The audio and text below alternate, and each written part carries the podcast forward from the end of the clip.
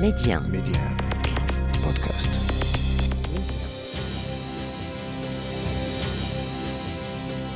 حلم المونديال حلم الربط القاري في حلقة ماضية تطرقت إلى حلم المونديال الذي عشت ميلاده في العام 1988 عندما تقدم المغرب بطلب رسمي لاستضافة نهائيات كأس العالم لكرة القدم لمونديال 1994 ولم يصدق أحد عندها أن المغرب هذا البلد الإفريقي سيتجرأ على الترشح لتنظيم هذه التظاهرة العالمية الكبرى فالأمر كان حكرا على القارتين الأمريكية والأوروبية.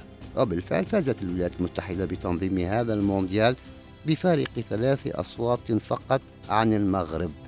وظل المغرب يكرر المحاولة وكانت السادسة ثابتة وكسب الرهان الذي ظل يطارده منذ أكثر من ثلاثة عقود ليفوز بتنظيم مونديال 2030 في إطار ملف ثلاثي مع البرتغال وإسبانيا.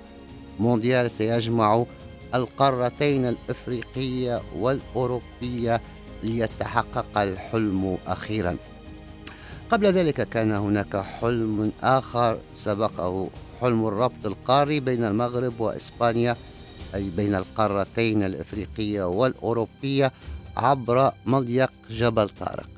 بدأ التفكير في المشروع في نهاية سبعينات القرن الماضي وعشت بداية الحلم كنت أعمل عندها في جريدة الميثاق الوطني مدرستي الأولى في عالم الصحافة كما أشرت إلى ذلك سابقا بموازاة مع مواصلة دراستي الجامعية. جامعة محمد الخامس بالرباط لنيل دبلوم الدراسات العليا في العلوم السياسية.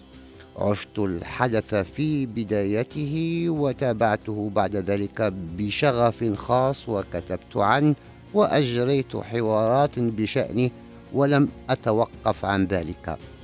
بدأ التفكير في مشروع الربط القار وكيف سيكون منذ يونيو 1979 حين التقى الراحل الحسن الثاني بالعاهل الإسباني الملك خوان كارلوس في السادس عشر من يونيو 1979 ووقع البلدان في الثامن من نوفمبر اتفاقية شكلت الأساس القانوني للتعاون بين البلدين لدراسة جدوى الربط القار بينهما عبر مضيق جبل طارق. ولتحقيق هذا المشروع تم إحداث لجنة مشتركة لدراسة جدوى هذا الربط إلا أن تقدم الدراسات حول المشروع تعثر لعدة أسباب. وأسست إسبانيا الشركة الإسبانية لدراسات الاتصالات الثابتة عبر مضيق جبل طارق بعدها أسس المغرب الشركة الوطنية لدراسات مضيق جبل طارق. وفي السابع من ديسمبر 1989 كنت عندها في ميديا وقع البلدان. اتفاقية ثانية أعطت دفعة جديدة لتطوير المشروع. وبموجب هذه الاتفاقية بدأت الشركتان الإسبانية والمغربية إجراء الأبحاث الجيولوجية والجيوتقنية المرتبطة بالمشروع. وطرح سؤال كبير عندها هل سيكون الربط عبر نفق بحري أم عبر جسر؟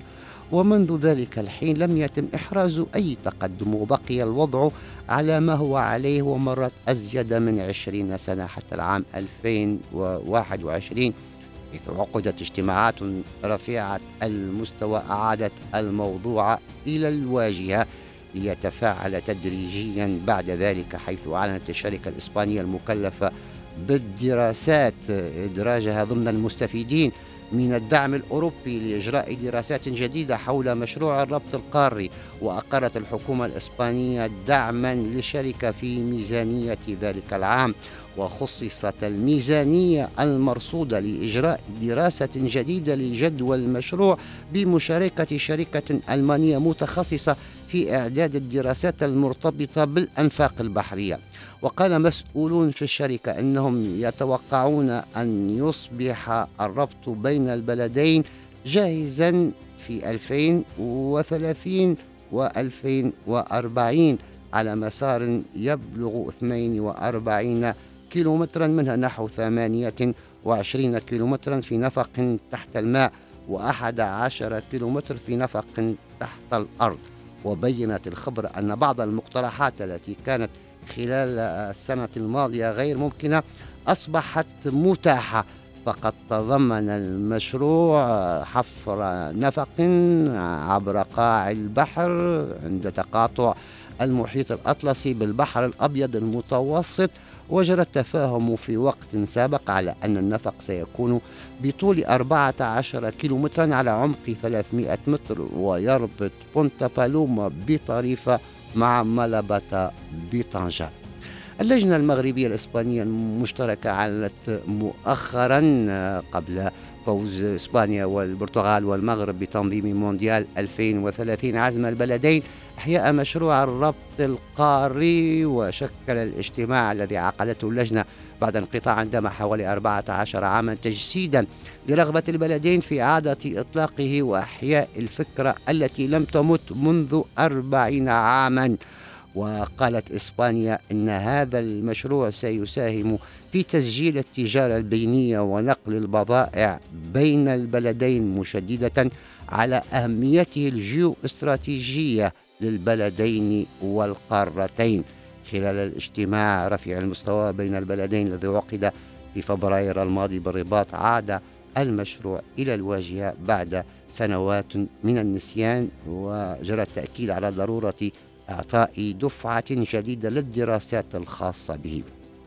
المغرب وإسبانيا يتجهان الآن اذا للاتفاق بشكل نهائي على إنجاز مشروع الربط القاري عبر مضيق جبل طارق باختيار إنشاء جسر يربط بين مالاباتا بطنجة بمنطقة بونتا بالوما بالقرب من طريفة بدل إنجاز نفق تحت الماء الذي يبدو أنه أكثر تعقيدا وصعوبة من إنجاز الجسر.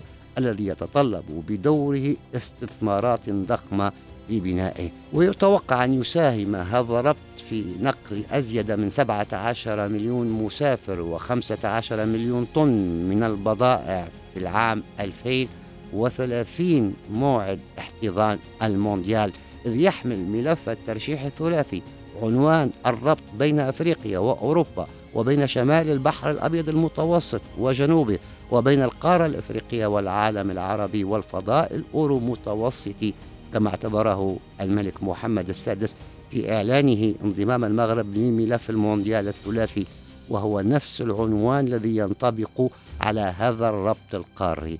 الربط القاري مشروع سيحدث ثورة حقيقية على عدة مستويات. فكرة تأبى أن تموت بعد أربعين سنة من ولادتها سيتحقق هذا الحلم الذي راودنا طويلا بدوره؟ وإلى لقاء قادم.